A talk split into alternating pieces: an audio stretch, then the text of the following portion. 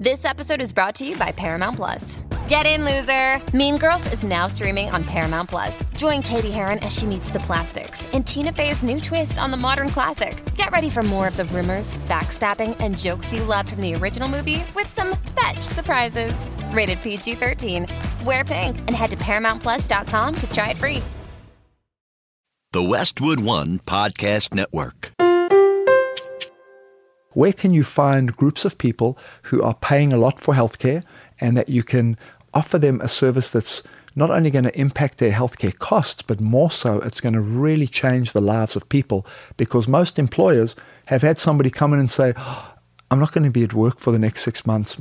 I'm fighting this cancer, you know, or they don't want to tell their employer because they're worried about what the repercussions are going to be. Hey, I'm really struggling with this behavioral health issue, but I can't tell anybody because I'm going to lose my job.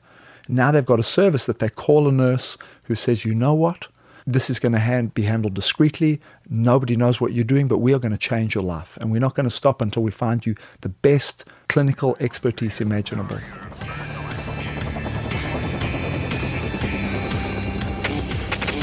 Never quit. Never quit. Never quit radio. All right, everybody, welcome back to the TNQ podcast. I'm your host, Marcus Luttrell. Every week, it's my job to fire you up, to ignite the legend inside of you, and to push you to your greatness. Join me every week as I take you into my briefing room with some of the most hard charging people on the planet. They're going to show you how to embrace the suck of life, teach you the values of working your ass off, and charge through whatever life throws at you. This is the Team Never Quit podcast. podcast. So buckle up, Buttercup.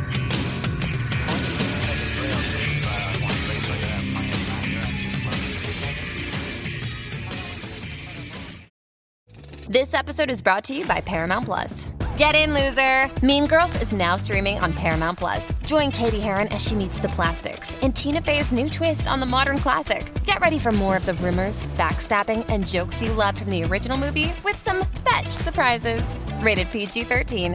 Wear pink and head to ParamountPlus.com to try it free. Everybody in your crew identifies as either Big Mac Burger, McNuggets, or McCrispy Sandwich but you're the filet o fish sandwich all day. That crispy fish, that savory tartar sauce, that melty cheese, that pillowy bun. Yeah, you get it every time. And if you love the filet of fish, right now you can catch two of the classics you love for just $6. Limited time only. Price and participation may vary. Cannot be combined with any other offer. Single item at regular price. Ba da ba ba ba. Hello there, TNQ Nation. Welcome back to another episode of the Team Never Quit podcast. I'm Andrew Brockenbush, the producer, joined by Marcus Morgan Luttrell, brothers, hosts of the podcast. What up, dudes? Howdy. Andrew. Andrew Brockenbush. Brockenbush. What do you got for us today? We got a good show today, guys. A good one? Real good one. Our guest is on the innovative leading edge of telemedicine. That's you right. always have to appreciate somebody who's bringing something to the table because of an experience. He created his his business because of his daughter, and his daughter had a stroke. I feel like those are the businesses that are most successful because you're most invested. Passion, heart, love, desire. Oh, you never forget where the drive comes from. It gets hard and challenging. Hmm. Mr. Clint Phillips. Well, before we jump into that, we're going to do what we do every week share a listener story. This week's coming from a fan of ours that's highly supportive of, of the show, of the Team Never Quit brand, but she asked us to keep her anonymous, so that's what we're going to do. And I'm going to just jump right into her story. First, I want to say thank you for everything you do. You have no idea how much you have helped me heal over the past two years. I debated sending this for months because I don't like people knowing everything that has happened in my life, but finally realized the difficult road I've been down and my recovery could help someone else. So, what the hell? Here goes. However, please keep it anonymous because my story does involve domestic abuse. My story started five years ago after I went through a divorce. Jumping back into dating is hard enough, but gets even harder when you're doing it with kids. So, I dated some, but not a lot. I met one guy that seemed pretty amazing and we dated for about a year. However, I saw things were not going to work out long term, so I ended it. Remember, he had never showed signs of hurting me or any intentions that alluded to such. He did get kind of out of control when he drank, but never violent. So a few weeks passed, and after a normal breakup, you find things in your home that belong to the other person. I did, boxed it all up, and told him I would leave it in my garage just to come by and get it when he could. It was a normal morning without my kids. I was running late like always and rushing around my house in a hurry.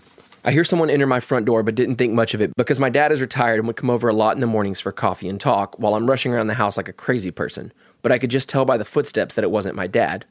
I cautiously peeped downstairs to see what's going on. I don't get too alarmed because my dog didn't bark, so it was someone I knew.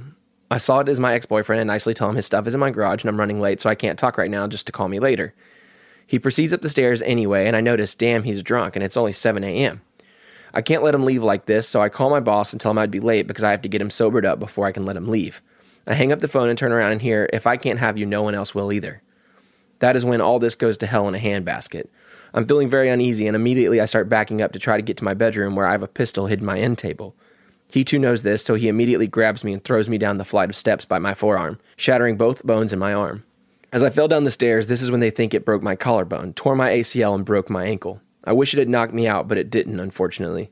I remember I have a pistol in my purse and try to pull myself over to it because it is just feet from where I landed, but I just can't because I'm hurting pretty bad.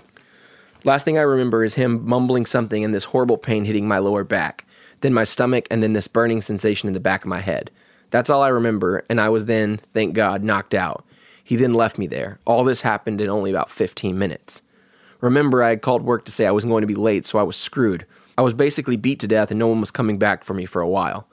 What he forgot is my Labrador was a trained search and rescue dog, and I had installed a dog door that was chipped in her collar so she could come and go outside if she needed to. I hadn't turned her collar off yet because I hadn't left. I was told she went to the neighbor's house and barked nonstop at their door until she got someone to follow her to our house and come in. My dog had basically saved my life. My neighbor was sure I was dead because I was completely non responsive. I was immediately life flighted to a trauma center a couple hours away.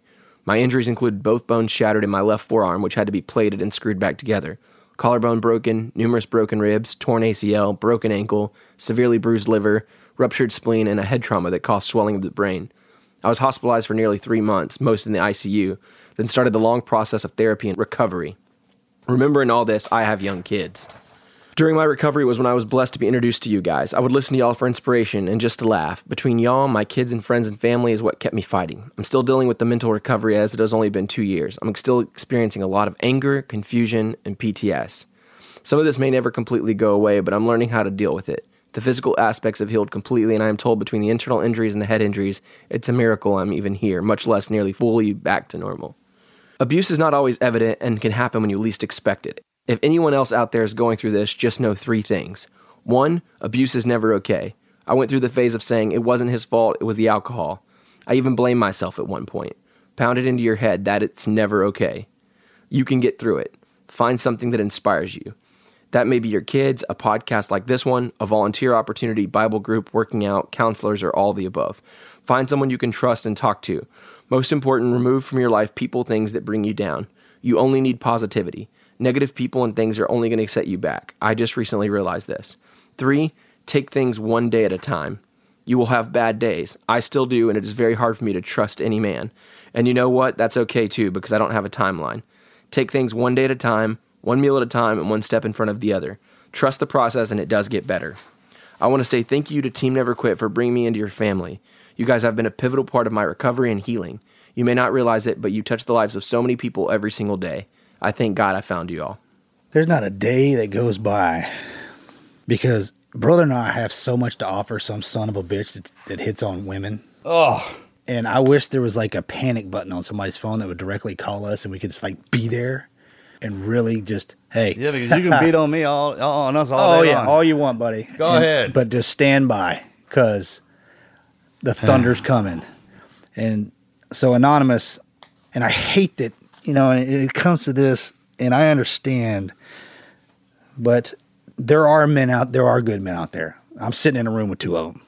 And, you know, don't let one bad apple spoil the bunch because I, I see that I, I see that happen a lot, and it, it for for those of us that are really out out there trying, you know, and and I, we raise our sons that way, just like hey, look, you know, you have to respect women. You never lay a hand on a woman. It's yes, ma'am, no, ma'am. You are they are put on this earth by God for us. You need to respect that.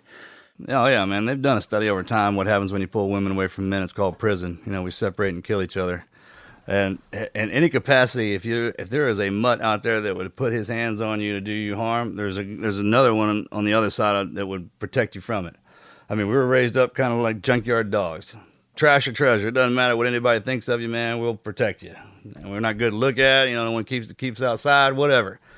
But the only time a man should ever put his hands on you is if is if you want it. And I, I hear guys like, "What if they go to whip? You know, what if Ronda Rousey went to whipping on you?" I'm like, first of all, Ronda, How- that would be awesome. yeah, enjoy it. All right, let her beat on you all day long. First of all, she's a professional, and she she wouldn't do that unless you absolutely deserved it. But I, I've never even raised my voice at a woman.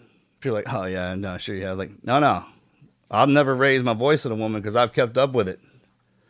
So there's any guy who comes home and beats on the wife and kids. That means he's getting beat on out out in town. You know, and he just that's how they how they vent that. Anonymous, don't let don't let this define you. And you know, and I'm and I'm a man saying this, and I, that may not make sense. You know, sometimes I you know I can't put myself in a female's shoes because I wasn't on the receiving end of this. But like you said, you got to move on. You got to take it day by day. You can be absolute anything, and you can look. You can get past this. It's it's not easy. I know. I've been through some hard times myself. Oh yeah, man. We've been beat down. You know, we plenty of fights with with men. You know, just taking hits from them too. I mean, and it's like my brother said, don't let it define you, man. It, you came out of it, it makes you stronger. A bad time is something that you gotta take every day with you everywhere you go. It's something you had to take at that moment. And when you come out of that, you take the what you learned from it, and you're stronger. Don't be scared to talk about it. No. Some of the best therapeutic medicine there is out there is to sit down and just have a conversation with somebody and say, "This is how I'm feeling," you know. And if you can't find any, and honest, you can't find anybody to listen to, send into the podcast, brother, and I'll pull you up on the phone. You just vent all you want. We got big shoulders. Yeah, they're happy to do it. Yeah, thanks for writing your story. It, it speaks to us, but it speaks to the community. It speaks to this family, it speaks to this team. So thanks for having the courage to share your story.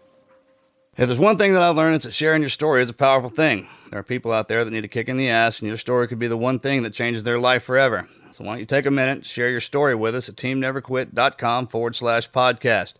Just click on that share your story button in the menu so we can encourage you along the way. Your story just might be shared on one of our upcoming episodes.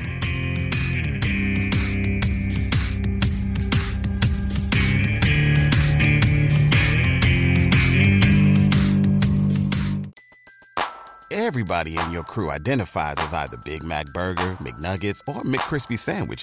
But you're the filet fish Sandwich all day. That crispy fish, that savory tartar sauce, that melty cheese, that pillowy bun. Yeah, you get it. Every time. And if you love the filet of fish, right now you can catch two of the classics you love for just $6. Limited time only. Price and participation may vary. Cannot be combined with any other offer. Single item at regular price. Ba-da-ba-ba-ba. Oh, oh, oh, You need parts? O'Reilly Auto Parts has parts. Need them fast? We've got fast. No matter what you need, we have thousands of professional parts people doing their part to make sure you have it. Product availability. Just one part that makes O'Reilly stand apart. The professional parts people. Oh, oh, oh, O'Reilly Auto Parts.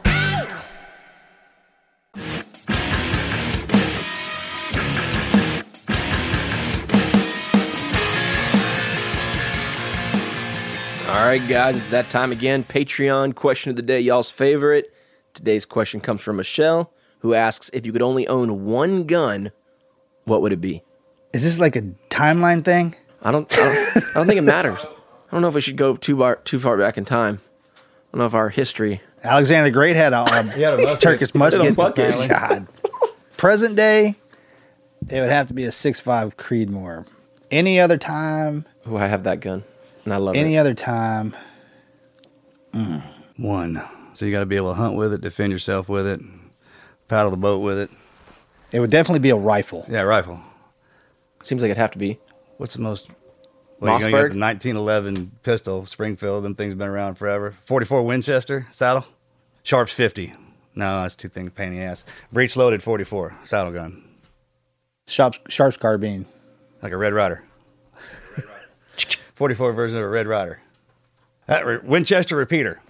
That changed everything. That and you know, eh, God created man equal. God created man, Sam Colt created him equal. is that, Made is him that- equal- made him equal. Yeah, is that what he says?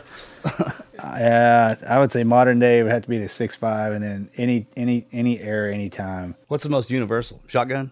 Shotgun. Yeah. Shotgun, right? Yeah, for Probably sure. after that. Twelve shotgun. gauge. Probably yeah, 12 gauge shotgun. twelve gauge, twelve gauge shotgun. 12 gauge shotgun. Let's go with that. Twelve gauge. Yeah, you load it up with slug and yeah, that's it. Good question. shotgun. Nice question. There you go, Michelle. Thank you so much for thanks for asking your Thought-provoking. question there. Well, at least we got to it. Yeah, we gotta go through every one of them. No, that'd be cool. A minigun. Nah, it's Yeah, too heavy no, after no, a no. while. You know, all that. Water gun. I mean, the universal sign for "don't move" is Yeah. Hmm.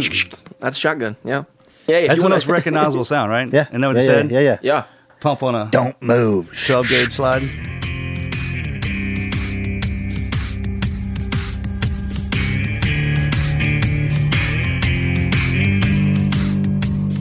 If you want exclusive access to the show, bonus behind the scenes content, ask your questions, you can join us on Patreon. You get exclusive access to all that fun stuff, access to our community where you can support others, get rare access to Morgan, Marcus, and all of our incredible guests. Join us at patreon.com slash team never quit. All right. Welcome back to the show, brother. Let's do it, man. I'm fired up. How's everybody doing today? Welcome back today. We have Clinton Phillips in the studio with us face to face. It's always better having it that way because we get to get a personality and there's always a lot more emotion going on when I when I get to sit here and, and chat back and forth in the room with somebody. That's awesome. He is the CEO, founder, and president of Medici Telemedicine. Did I say that right? Yes, sir. Because I, and, and here in here in Texas we have a tendency to butcher it, but luckily I got a science background, so I kind of go into that I called it Medici. medici, med. I'll take it either way. Medici, Medici, Medici. You know what I mean. You know what? I, tomato, potato. Come on, let's get this thing straight. So, tell us a little bit about yourself, Warner. Uh, I am uh, originally a South African, uh, played rugby, moved to the US to play rugby in Aspen, Colorado, and I was trained in physical therapy and chiropractic and uh, met these um, older folks who really were serious about their exercise and getting out of pain and met a lot of people in bad back pain who had been around the world and tried all these things and were really struggling um, and started a clinic that helped people avoid surgery and we helped a lot of people with um, back pain. It's a Laser Spine Institute, correct? The clinic sold to Laser Spine Institute when um, my little girl had a stroke, and we realized just how difficult it was to access quality or the best doctors. We were looking for the best doctor because we were told our daughter could never walk or talk. So we realized it's great to be able to fix people's backs, but if we're from healthcare and we're confused on where to go next and who to speak to, like what does the average mom do, a single mom, to try and find expertise for her um, daughter? So we sold the clinic to Laser Spine Institute and we moved to Houston to start Second MD, which would give you access to the world's best doctors via video. Tell us a little bit about, um, if you don't mind, because I understand that's that's that's the root of how you kicked all this off. Tell us a little bit about your baby girl and how that. I can only imagine how challenging it is for someone. And I have kids, I have babies, so if something happened to them, I would it, I would comb the world over. Yeah. And if there wasn't something I that was, I thought in the best interest of my babies, I'd stand something up just like you did. So if you don't mind, just kind of digging into that. Tell us a little bit about baby girl. Yes, my little uh, Gabby, she is, um, it was very scary. A few days after birth, um, she had a stroke. We didn't even know a baby could have a stroke. You think of your granddad having a stroke, not your baby girl. And uh, what was even scarier when we went to our doctor, she was in ICU for a few days and came out and went to our doctor and they said, uh, oh, that's uh, neurologic. We can't help. I'm like, you're a pediatrician. What do you mean you can't help? They're like, yeah, you've got to go see a pediatric neurologist. Neurologist, yeah. And there's none anywhere near Aspen, Colorado. You're going to have to go to Denver. And so we wait a while to find out who to go to. We wait to be able to go see. Um, we have to drive, stay overnight to meet a pediatric neurologist who says, uh, oh, she's had a stroke. Um, it's pretty serious. She'll never walk or talk. And um, there's nothing you can do. Like, what? what? So we go home that night and we're Googling, like, how good was this doctor? And you can't tell. You go online and you Google how good a doctor is. There's marketing and fluff and nonsense. Sure. And we can't tell if we spoke to the best doctor in the country or a clueless doctor. So that really started the wheel spinning of, wow, if we from a healthcare background are this confused as to what to do next, uh, we said, like, please God, give us a solution, not just for our daughter, but for other families that are struggling with the same type of initiative. A few people told us that Texas Um, Children's Hospital was a great hospital. We Mhm. looked it up. It had some really good research. Um, a four month waiting list to see the pediatric neurologist. Sure. So we submit everything. We're like, hey, we'll pay cash, just like whatever. We just want to, uh, we just want to. The worst part is the clock is ticking. The clock is ticking. She can't move, paralyzed down the right side of her, her body. We wait four months to see the pediatric neurologist. Meet this lovely lady. She says, um, "Oh, I don't work with stroke." She said, "But I'll refer you to somebody who's really good." I'm like, "Doc, we've waited four months to see you. We've told them this was stroke. We've sent our files. We've done all this." She's like, "Don't worry, I've got a really good doc for you." Three month waiting. I was going to say, is he across the hall ready to talk to us right now? Yeah, three month waiting list for this guy. And we're like, we will take any appointment, cancelled appointments, morning, lunch, evening. We'll do whatever. They're like, yes, yes, yes, whatever. Three month waiting list to see the doctor. By that stage, we had already realized there's no way that people can wait seven months to talk to a doctor when they've got a paralyzed child. So I'd stepped out of my clinic one day and said to my mom, Mom, I think I've got a God idea. Uh, I think we need to build a network of the world's best doctors and make them accessible by video. Sounded really nice. Didn't know just how hard that would be to accomplish. Yeah, yeah. Um, but um, that is in place today. So our little Gabby, um, we started with some therapy and we cobbled together the beginnings of Second MD. And uh, we sat with her on our lap and we had this video consult with the head of uh, pediatric neurology at Miami Children's Hospital. And he was sitting at home and he said, This is great. And he said, We said, We've got 20 things that we've researched on what to do for our daughter. And we told him the first one, and he said, Your daughter's not an experiment. She's not a pincushion. You're not going there. There's no science to back that up. The second thing was like, We've read in Europe we can inject stem cells into a brain. It's like telling you, stem cells are not there yet. We don't mm-hmm. know. And we're like, okay, darn. Number three. And we went through 20 things, and he basically put a line through 19 of them. And then alerted us to one or two other resources that were really turned out to be incredibly effective. But in 25 minutes, we learned more and got more knowledge and trust and expertise than in our months and months of searching online, calling around, doing all these pieces. And so that was life changing for us. And we realized, wow, just how many other people and how many conditions could we do um, this for? And how is she today? My little Gabby, I can't talk about her without smiling. She's 10 years old now. She walks, she talks, she's in regular school, she's beautiful. Her brain is different to other kids. She struggles with math, but her memory is remarkable.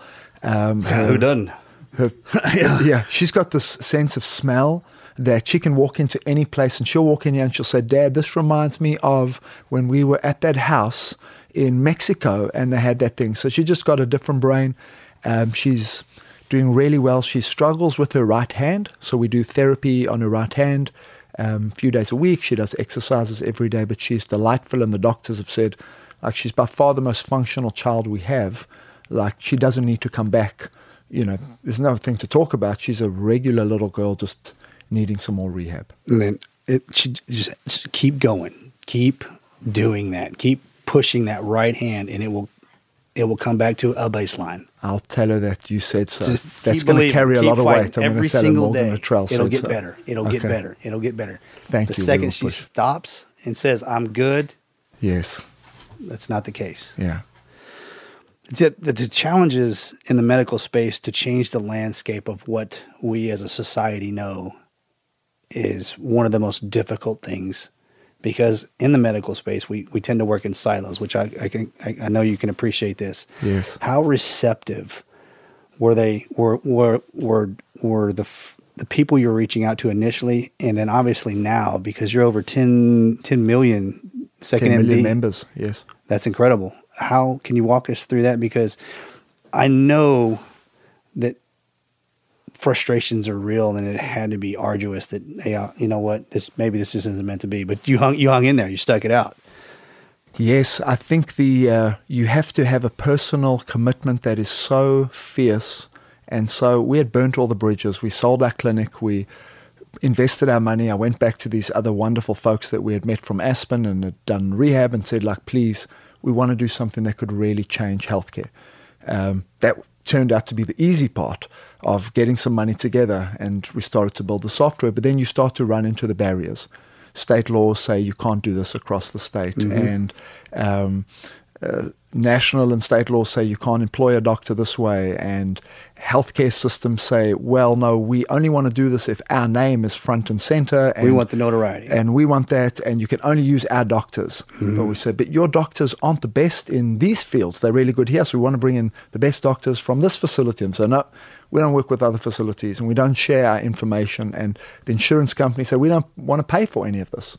So there are barriers set up in every possible place, and unless you have a really personal uh, story, if you haven't this- been affected directly, Yeah. people will turn their cheek. Oh yeah, I would have gone back to helping fix people as a therapist, and that would have been an easy life than to just feel like you're hitting your head against the wall um, every day.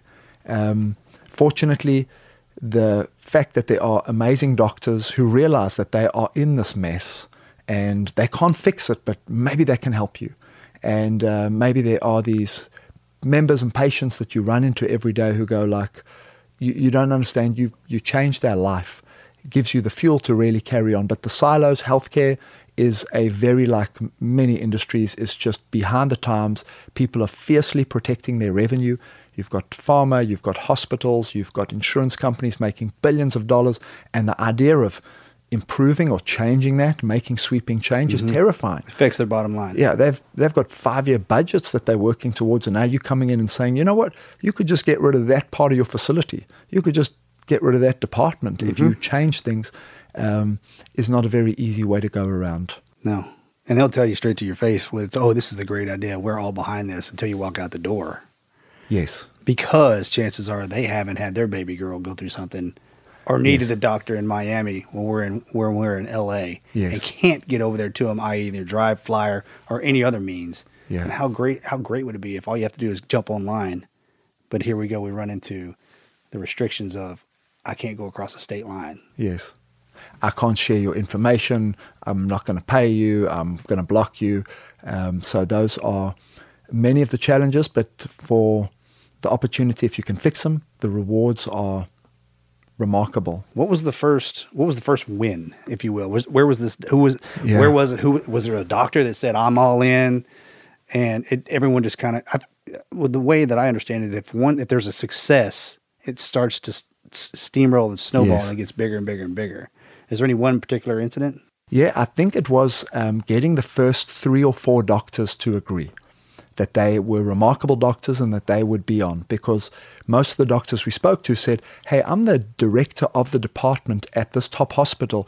You think I'm willing to risk my license and my employment to help some stranger Reputation, across the other side of the country? Are you crazy? And so we heard that enough times. We're like, but you don't understand. Like, imagine the impact that you can have with your knowledge on that person.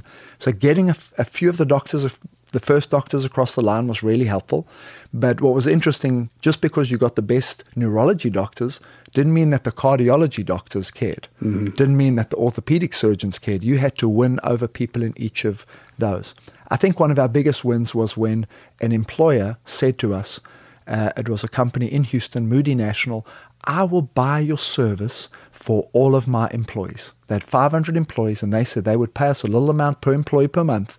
That if any of the employees ran into an issue, that they could use our network. And that was like the first bit of like validation of there's some revenue going to come in from this. There's some predictability.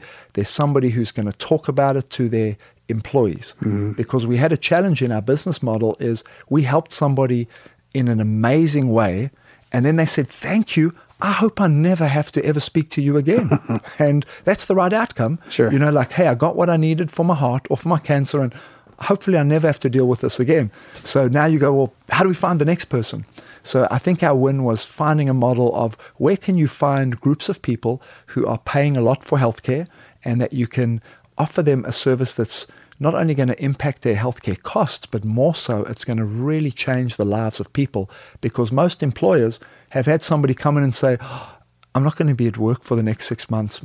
I'm fighting this cancer you know, or they don't want to tell their employer because they're worried about what, the repercussions are going to be. Hey, I'm really struggling with this um, behavioral health issue, but I can't tell anybody because I'm going to lose my job. Now they've got a service that they call a nurse who says, you know what? Um, this is going to hand, be handled discreetly. Nobody knows what you're doing, but we are going to change your life. And we're not going to stop until we find you the best clinical expertise imaginable. I mean, that's the difference between a helper and a healer. Think about it, when you go in to see the doc, man, you want them to fix you just like your, your car. You t- if something's wrong with your car, you don't take it in there and they just keep covering it up. Somebody throws you on a pill or regimen for, hey, take these for 15 years, keep coming back and see what a minute. And they're not healing you, they're just kind of covering that up. And even the guy who graduates last from medical school is still a doctor. And every other field of anything we do on this planet, I mean, inside that you have those that are good and those that aren't. Those that just kind of they know what the book says and they can always refer back to it. That's why they don't venture far from it. Like if you throw something magnificent out there that actually could work, they just hadn't put that in, then that ought to tell you then they're not one of those kind of doctors. They're just like, hey, I know what this does. It says I need to do this right here, and then they get complacent in that. But with a true healer, to be like, hey man, where are they at? Somebody's hurt, let's go. Let's do whatever. I, you know, I have a special. This is what I'm really good at, but I'll do whatever I can in every other field. Matter of fact, I got some buddies too. And then you get that round table that you've created, that meeting of the minds. You literally check in there. And a lot of them guys, they won't do that because they show all the other doctors how stupid they are, right? Or what they don't know because they got that big name behind them that somebody else created and it falls over the top of them. They don't want to dis- disrupt that. Yes. But if you have somebody who's a true student of the game, because medicine changes every day. Yes. As humans do.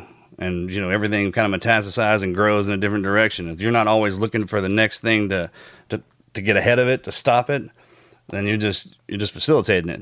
And that's, you know, fear generates in all of us. In the beginning, it's probably a lot of them younger doctors that were saying that, like, oh, I can't do this. Even the guy who was running the show, he's probably, what, 30, 40 something years old. You get those guys who've been around and see it, and they're like, instead of shoveling a whole bunch of pills down your throat, say, oh, you know, drink this Coke and quit Yeah, eating those that are- garbage, well, right? Those are Yeah. probably the worst ones. Were the older ones. The younger ones were probably. Well, you know what's interesting is the older ones have uh, a lot of the expertise. The younger ones are up for new technology, but they haven't they haven't been involved in clinical trials. They haven't studied, you know, uh, uh, done a lot of publications. So you want that doctor who cares, the healer, as you're talking about there, and you want that doctor who's really got the expertise. And it's not you cannot tell that from any website, and you cannot tell whether this doctor cares. So people say, "My guy's the best." Based on what? Where did he finish in his class at medical school? Not one person will ever know where their doctor finished at medical school. Um, well, how many publications and how many peer reviewed publications has your doctor done? Are they involved in clinical trials? Do they give a damn? Like, do they really care about their, their patients? And so, those are so many things that have to come together for um, to really know if you've got somebody remarkable. Medical knowledge doubles every two years. So, doctors cannot stay up to date. So, the doc, he says, Yeah, this is the way that I've always done it the uh, the CEO of Second MD now, who took over from me, doing a remarkable job. He broke his neck skiing, and was life flighted last year to Denver, and was told we're going to fuse your neck, and it's the only way you can do it. And so he had a Second MD consult, spoke to the head of uh, neurosurgery in Chicago, and he said, well. If you do that surgery, you'll never, you'll lose 50% of your range of motion in your neck the rest of your life. This is a young guy, 40 years old and so and very active, great sportsman. Um, he said there's another procedure you can have that's a lot simpler, and you just put a screw and it holds that hangman's fracture together, and you keep 100% of your range of motion. Said to the surgeon, "Well, could we do this surgery?" The guy said, "Well, no, I don't do that surgery. I never learned it." He said, "But it would be better for you, but I don't do it." So I said, "Well, it would be nice if you told us that." Sure. But you didn't ask, so I'm not going to let you know. Yeah, didn't you didn't ask? You should probably lead with that next time. yeah, why don't you lead with that next time? Moved him to the next hospital, and they did the surgery. And a few days later, he was back in the office versus spending weeks and months. And so, Probably not a skier anymore, but he, you know, he's crazy enough to go back and ski and um, high jump. High jump, he has to almost like land on his neck, but he's fully recovered and um, being able to speak to the right person who cares. for the listeners, what's the reach? How many doctors? I mean, I got to know. I got. I would have to think that so many specialties now, so many more people are going, coming on board. So, is there an opportunity for anybody in any discipline or looking for a specific discipline to find that on Second MD? And if it's not, is there a way that through Second MD they can find somebody? And hypothetically, what I mean is like, let's say, hey, they're looking for. I'm just total hypothetical. Let's just say oncology wasn't on there, and they had cancer of the brain. Could they go to Second MD? Like, hey, I need a doctor for this. Would Second MD assist them in the network? Second MD works a little differently. Ideally, we'd love to get to that point. Um, to really make a recommendation of a doctor, you have to spend time with that person because the best brain cancer doctor for you is very different depending on the type of cancer, Sure. depending on where the cancer is, depending the stage of the cancer, depending if it's treatable with if surgery or you know what type of uh, treatment options. So we have to get to understand quite a bit about the case to be able to make that recommendation. So it's not like you can just come on and say breast cancer and here's the best guy for you in the state. So we've got 700 doctors now on Second MD across 130 subspecialties, basically every subspecialty. Um, we've got a doctor that treats Ebola.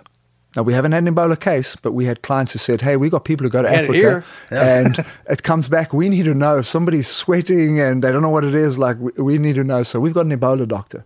Is he in Dallas? Um, I don't know where he is. we haven't used him. I know that, and That's a good thing. We're grateful for that. Um, we're grateful for that. So we've got every specialty built up. The challenge is, is that insurance companies don't reimburse it. So the only people who pay for it right now are employers, and employers cover it this way. So we've now got 10 million members across employers, but we have a way. It's always hard to turn uh, our back on individuals who need it, but it's very expensive.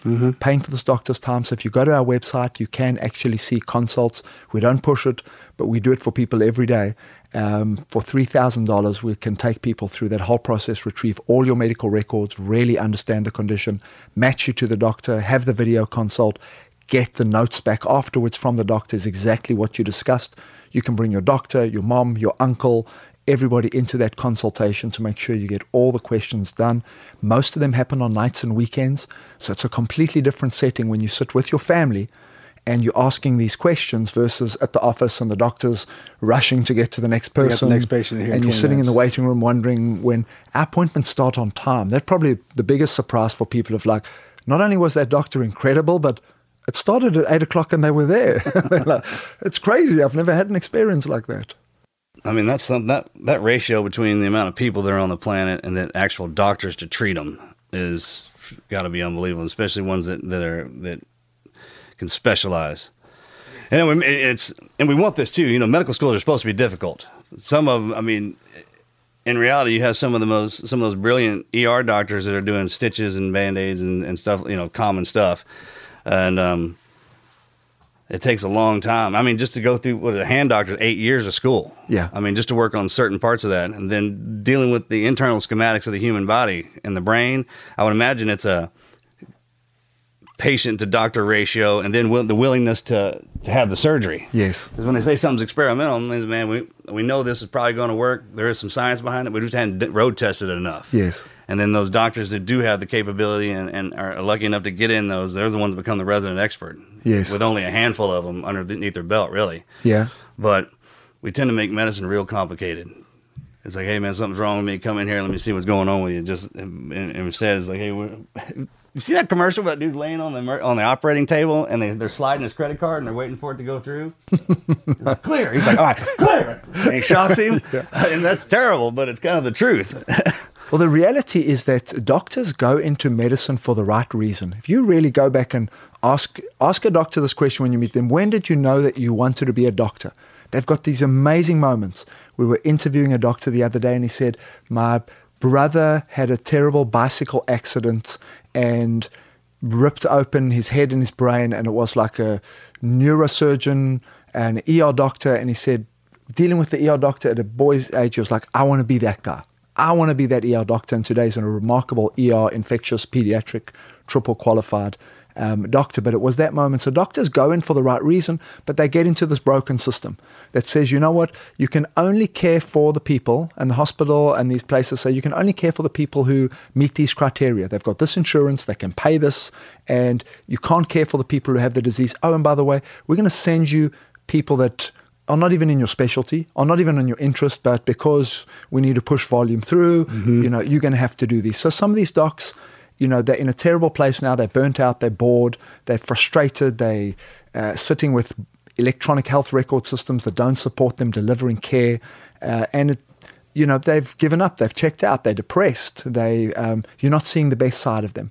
when you can connect them with people in a way that allows them to make a difference, to be, they love that idea of being the hero to Is what they want to do. That's what they want. They wanted to be the guy who was like solving problems every day. Sure. Now they're doing administration and in these broken systems, and we're seeing the worst sides of doctors, even though these people, at their essence, are amazing folks who are willing to give up eight, ten years of their life and watch everybody else party and go ahead to be able to help people. Now they're in a system that doesn't even allow them to help people anymore.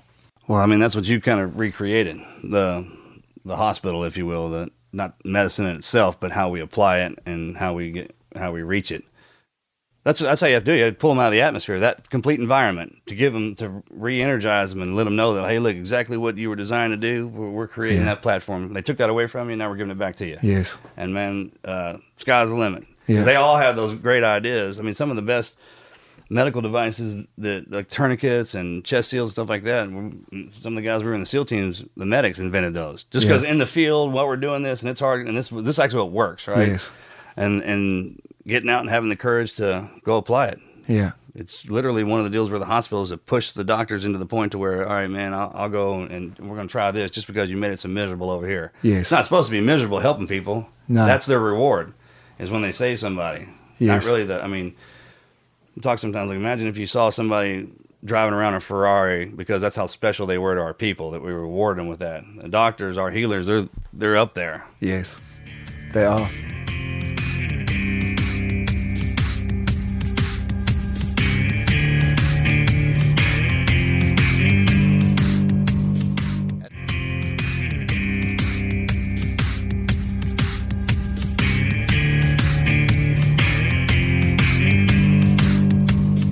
So, Second MD, up and running, very successful, saving lives, and that catapulted you into your next next chapter of your life with Medici. Yes. How did that come about?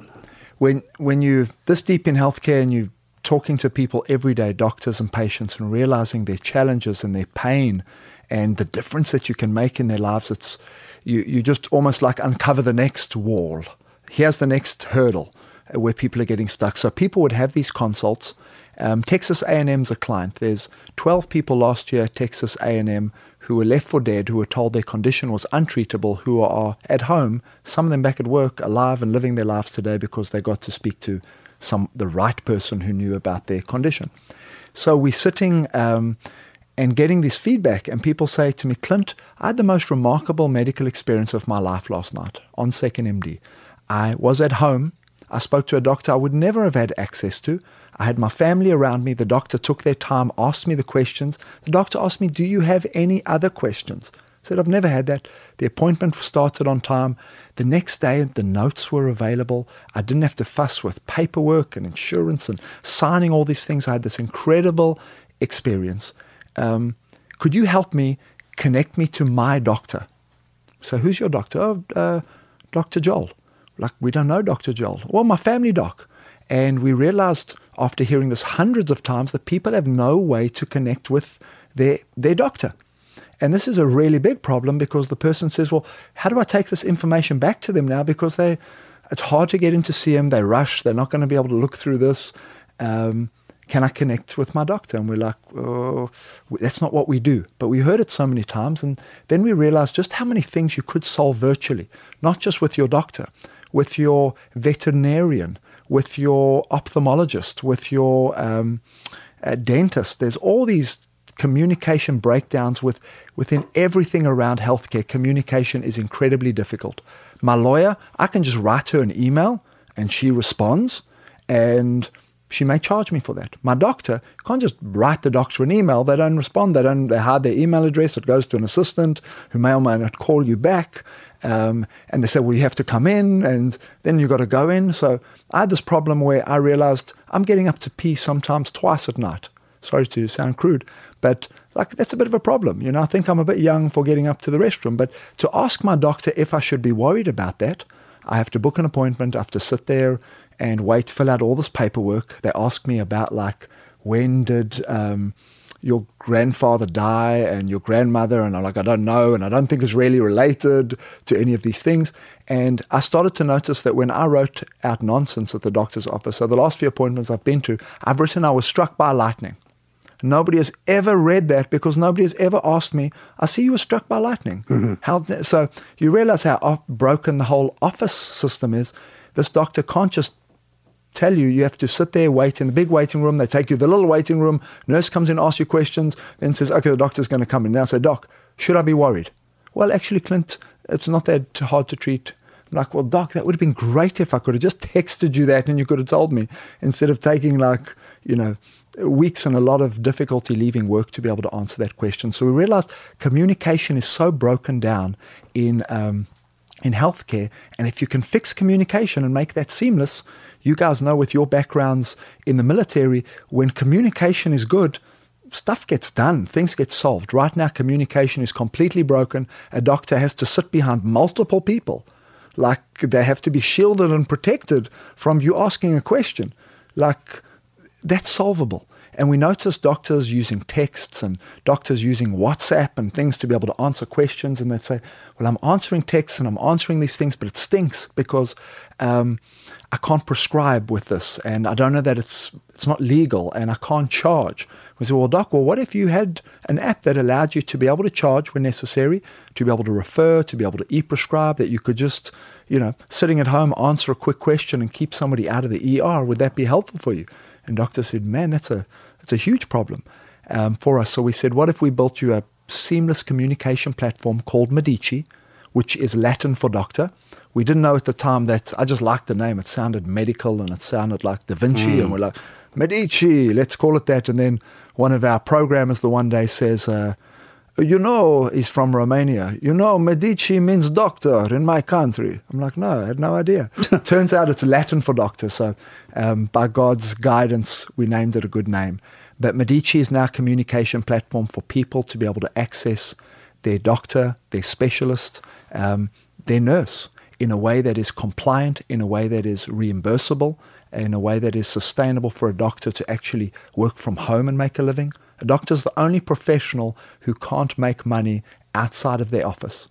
The accountant, the architect, the lawyer, they work from coffee shops, they work on holiday. Doctor has to sit in that office and it stinks for him. So we said, we think we can change the quality of a doctor's life while greatly benefiting their patients and build a whole new framework around how communication can solve a lot of problems. Was the so was Second MD a springboard into Medici in a way that the doctors are that were in Second MD are transitioning over to Medici as well?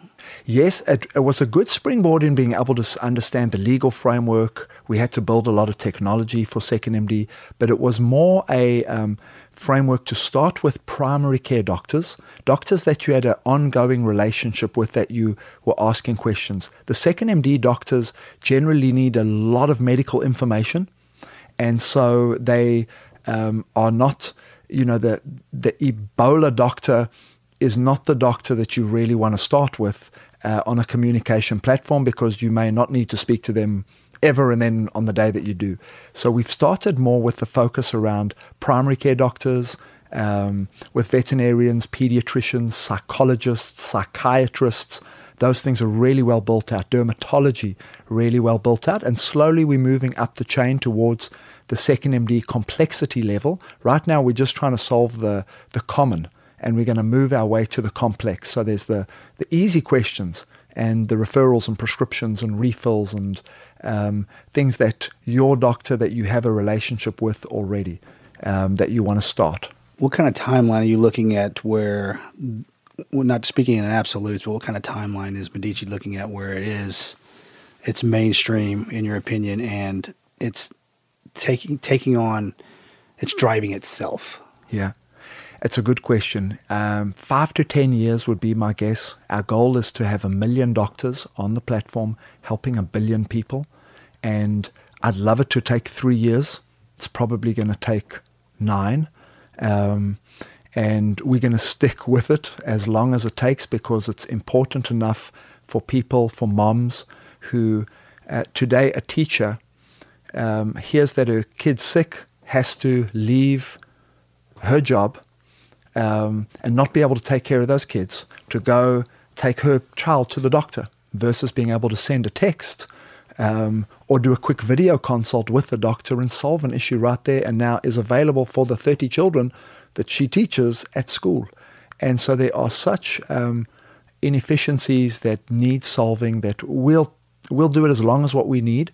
Um, obviously, we hope that it's shorter because my hair's going grey. Sure. Starting to break through here. Still looks good, though. And uh, thank you very much.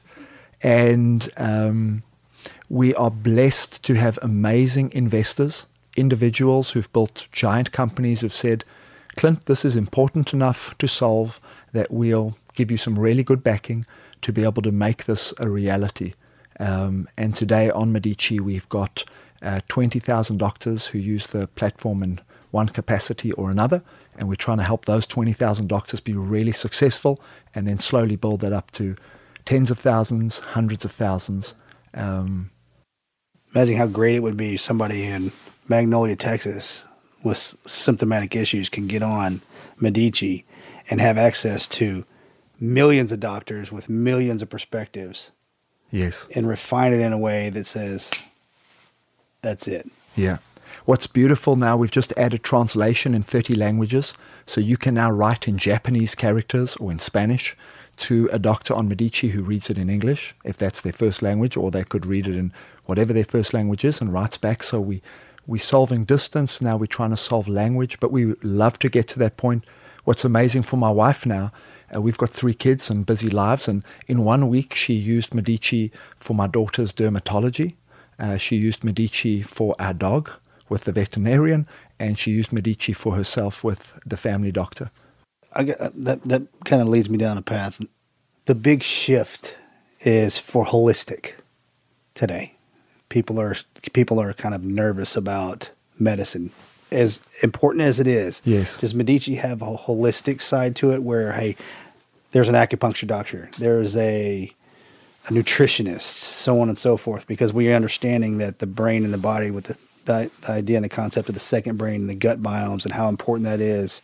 Is is Medici looking at that? Is that something that they're on? Because that is it's in the shadows right now. Yes. But understanding research and seeing where that's headed, Yeah. I would think one would try to get ahead of that game. What, what are your thoughts yes. on that? Well, personally, I'm very interested in that because that's my background in being able to help people without drugs and surgery, being able to help people heal and be able to help people move and be able to think better and differently. So I'm very motivated to see that happen. Right now, our focus is if you're a healthcare provider, we want to make you accessible. We want to help you um, further what you know and be able to share. So if you're a nutritionist, if you're a dietitian, we want you to be able to use Medici to be able to help your people and hopefully help even more people than the ones that you're. I would you're think helping. you would be the first one that would would do that. The other the other telemedicine that I've I've interacted with and seen, they don't do the combination. Yes. Telemedicine today is just like about uh, getting drugs as quickly Yes. with as little issues as thing. Like, just give me the drug doc and get me off the phone. And that's a transaction. That's not solving the person's health. That's not saying, hey, wait a minute. This is the third time you've had this medication. Tell me about your background. Tell me why this is happening. Tell me how you're sleeping. Tell me what you ate for breakfast this morning. It's just becoming a give me a prescription, I'm done. And we think um, telemedicine, virtual care can have a way bigger impact yeah, so Medici's healthcare. looking to be the one stop shop where once I do get my medical expertise, my nutritionist is in is communicating with my doctor to say this is more than likely the diet because I'm a diabetic that I need to be on. In Medici now, your doctor can loop in your nutritionist, or your nutritionist can loop in a doctor and Mm-hmm. Or say help you find one? or help you find one. And so you can be having, imagine having your conversation with um, the nutritionist and the doctor, asking them the question, and having them like figure that Sure. out. They say, Hey, "Oh, that sounds great. That, let's do that." Let's do that. Yeah, well, I mean, what you've created is a platform for universal healthcare. Because over the past 20 years, medicine has just hit the gas. And the problem is the gap between what doctors know about the human body of the individual and what humans actually know about their body. Because a lot of times the doctors, like I said, will get tied up doing stuff that they keep, the, the common stuff that they keep coming in. If you notice, you, you have the same thing every year around the same time, you go in and get the same prescription every time. Yeah. And that holistic medicine, if you line those up, that home remedy, if you have all those accessed in there, that is the healthcare. So if the, in the beginning, if something's going on with you, man, the holistic approach is if it's something more than that, then you go to the doctor. And if it's something more than that, then you go to the surgeon. And all Yes. those guys kind of uh, talk to each other. Yes. We, um, the mere fact that you can pick up a phone, dial a couple numbers, and someone's willing to show up to deal with your problems is healthcare. I mean, that's take money and everything out of it. Just someone's willingness to come over and help you and Yeah. then be identified. And then when it comes to the doctors, you don't even think about it. You go into the doctor, they tell you what you do it, but you don't you don't look and say, okay, how was I healing up after I was taking? You don't, but you put it all on them, and no one's ever taken the time to make their life easier, which is what you're doing now. We've done everything to make the patient's life easier and everything around them, the facilities, the, everything when you go in there, and except for them, I just got tighter on them because if they screw up, then they're worried about lawsuits. You can sue them for anything, and and they say that, that healthcare is a human right. Well, if it takes a human to give you something, then it's not a human right. You have to make them do that. It's a privilege. It's a human privilege that we have. And the more kind of the wider berth you give them to excel in their profession, then the healthier we'll be. And what you've done and, and the platform of that is really connecting all of that from the homeopathic holistic doctor all the way up to the most special forces surgeon. And if that's all recorded and checked, those doctors can talk to each other. I mean, you know, some of those people can be victims of being victims. A doctor be like, "Hey, man, you, it's like, what about Bob, right? It's like, I, I got a doctor for you, man. Just trying to pass him off because he's a hypochondriac or something. Yes. It truly is, man. Grow it could grow itself into something to where going to the hospital would be kind of one of the last ditch efforts. Going, Yes. I can, it's all right there. Yeah. The com, just those common questions, like you said, you could have told me this doc that you weren't the doctor for this four months ago before I came in here. I mean, there's some common questions you fill them out every time you go in there. Yeah. When they get on there, it's just to take the initiative, and pills only cover something up. That's it. That's it. Yeah. That means the doctor don't want if he's if you've been on the same pill regimen for a few years, he just don't want to deal with you. Yes. You know what I'm talking about? Yeah. So we understand that uh, you have a, a Veterans Day initiative. Yes. Of course, that's near and dear to brother and I's hearts because of being veterans and working in the veteran space. But it's exciting. Tell our listeners what what's what's on the horizon. Well, it's exciting to be talking with the brothers about it. Uh, we uh, we got these doctors, and we've got this amazing technology, and we're sitting around as a, a team saying, like, how do we really show the world the impact that Medici can have? The ability to sit at home and you know send a message and have things resolved, like, is just is just groundbreaking. Um, and so we sat around and we divided into teams, and the one team came back and said, "What if we offered free consultations to every veteran in America this Veterans Day. And I saw everybody's eyes light up in the room like, oh my gosh, now that is something. So we said, okay, well, let's do a little research and come back. And we convened again and we are like, wait a minute. Firstly, there's 20 million veterans. Wow. Okay. This is a big group of people. Doesn't scare us. We're dreaming big.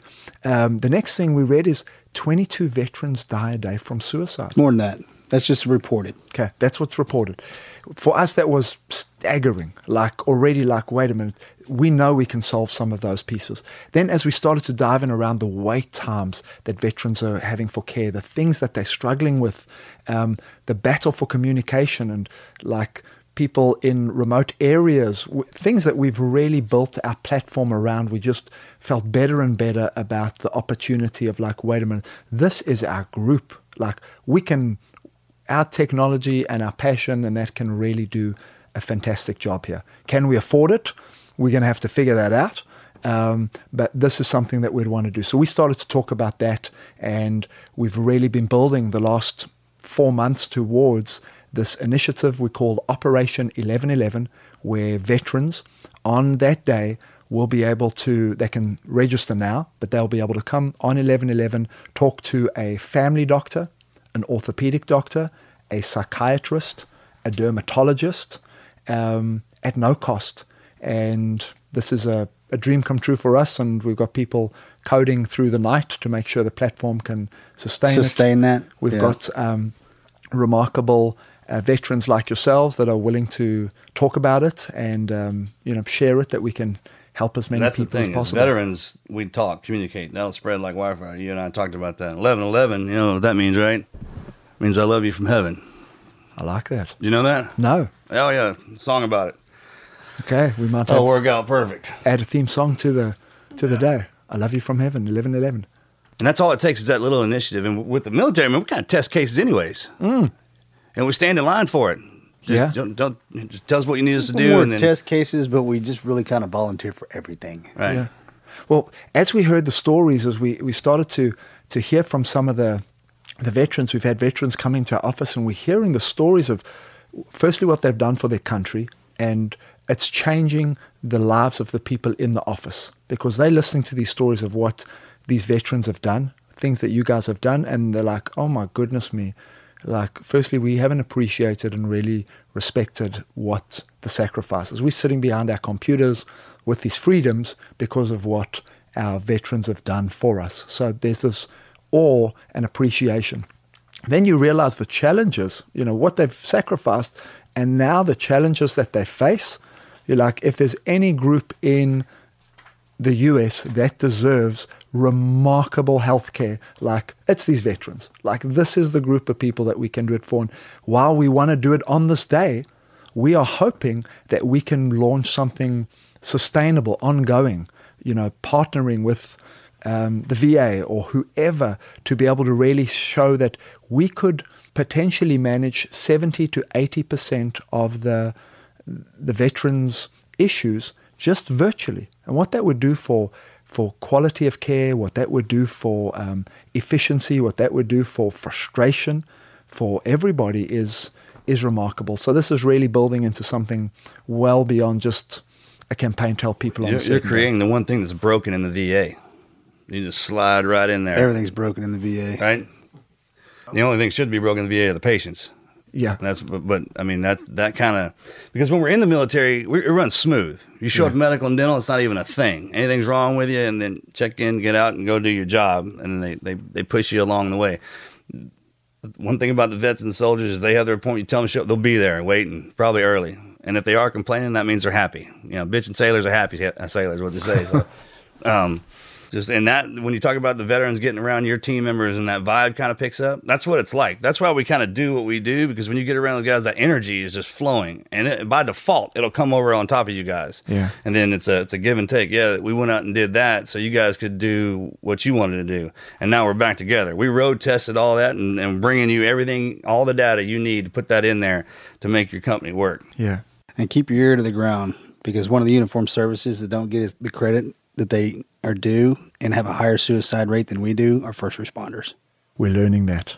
We we are learning about. No, nobody seems to care about them. It would be nice to. Yes. We do.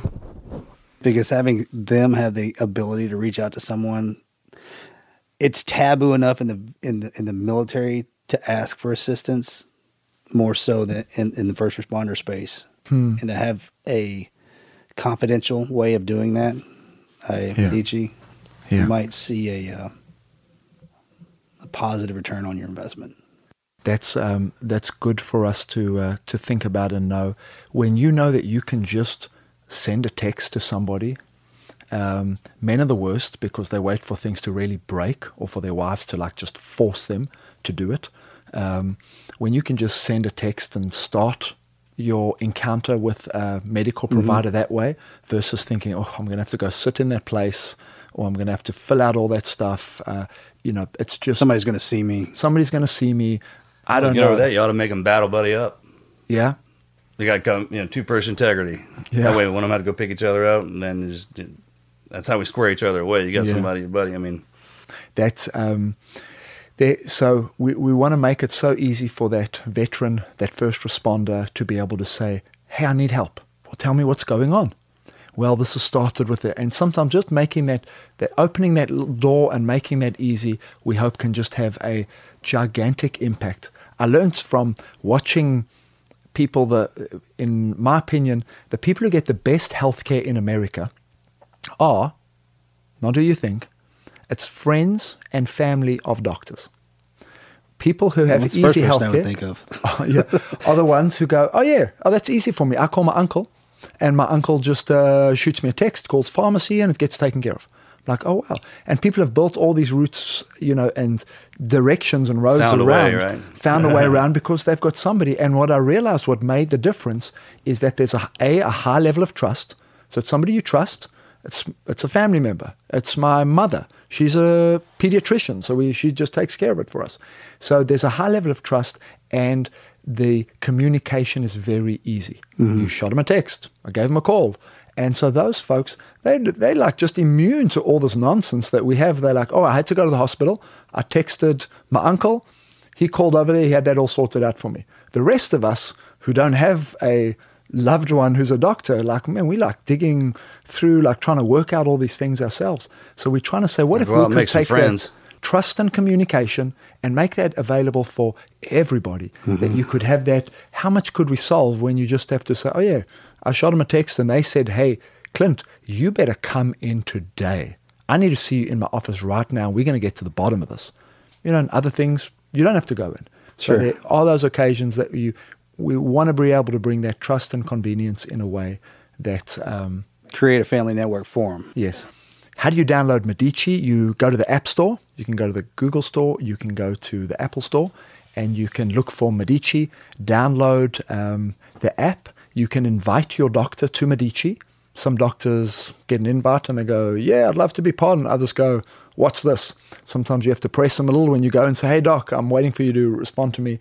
um, on Medici. We are also building a network um, that will be ready by 11:11. That there will be a pediatrician, a dermatologist, a psychiatrist, a family doctor, and some others available in all 50 states. So if you don't have a doctor or your doctor's not responding, there's a network for you. The cost of these consults are incredibly reasonable. We let the doctor set the rate, and we're surprised at how cheap some doctors are willing to help their patients. It's amazing. We um, see around thirty to forty dollars for primary care visits, and we see seventy to hundred dollars for specialty visits, which is a fraction. Uh, you can use your health savings account uh, or your flexible spending account. You can use your credit card, and a lot of the insurance companies will count it towards your deductible if you submit the form. That'd be a way you can you have an, your military identification number. Type that in to where the, the government picks that up. Yes, You know it's I mean? very solvable. and because it's, I mean, everybody, but you have the first responders and the last responders. Basically, anybody who threw on a uniform and goes out to protect our people, they Yes. kind of have that. That's that. That's the beautiful part about doing this. Because you were willing to do that, we're going to do this for you. That's one thing about America. This country's great. We can solve any of our problems. Everyone, the- the answers are there. Just everyone's in too many different directions, or there's too many rules on it. Yes. I mean, when the housing crash went down, we swiped a check like that. Yes. They everyone wants to help. I mean, there's so many, especially with our generation. There's 43,000 nonprofits for military, Gee. and you condense all that and let them know that there's that one big that center hub, right, that you can go to and network and look into. The good news is that we think we could deliver concierge VIP feeling care for veterans, maybe for first responders too, and it doesn't have to cost a cent more. There, there doesn't. It's not like you have to go find a new budget. You just have to be able to triage and manage. Yeah, it's there. That- people and that's what I'm use saying. The money's technology. there. Yeah, we um, we can we can have veterans feel like they have got five star care, and you know their care is a text away, and it doesn't have to. There's nobody having to go and find a new budget for it. That's the, the focus, and with with uh, your guidance on how we do this, we, we think we can make this. We're more than willing to help, and God bless you for doing everything you do. Thank Oh, yeah, you for spending your after, your morning with us too. Yeah. Morgan, thank you. Marcus, thank you. This It's has gonna be fun, honor. right? You got the most comfortable chairs anywhere. I love it, and it's a real honor to spend time with you. Thank you. God bless you, sir. God bless you. Yeah, you make it through these gates, bro. There's something. We, uh, like I said, we got to file you part of the team now. So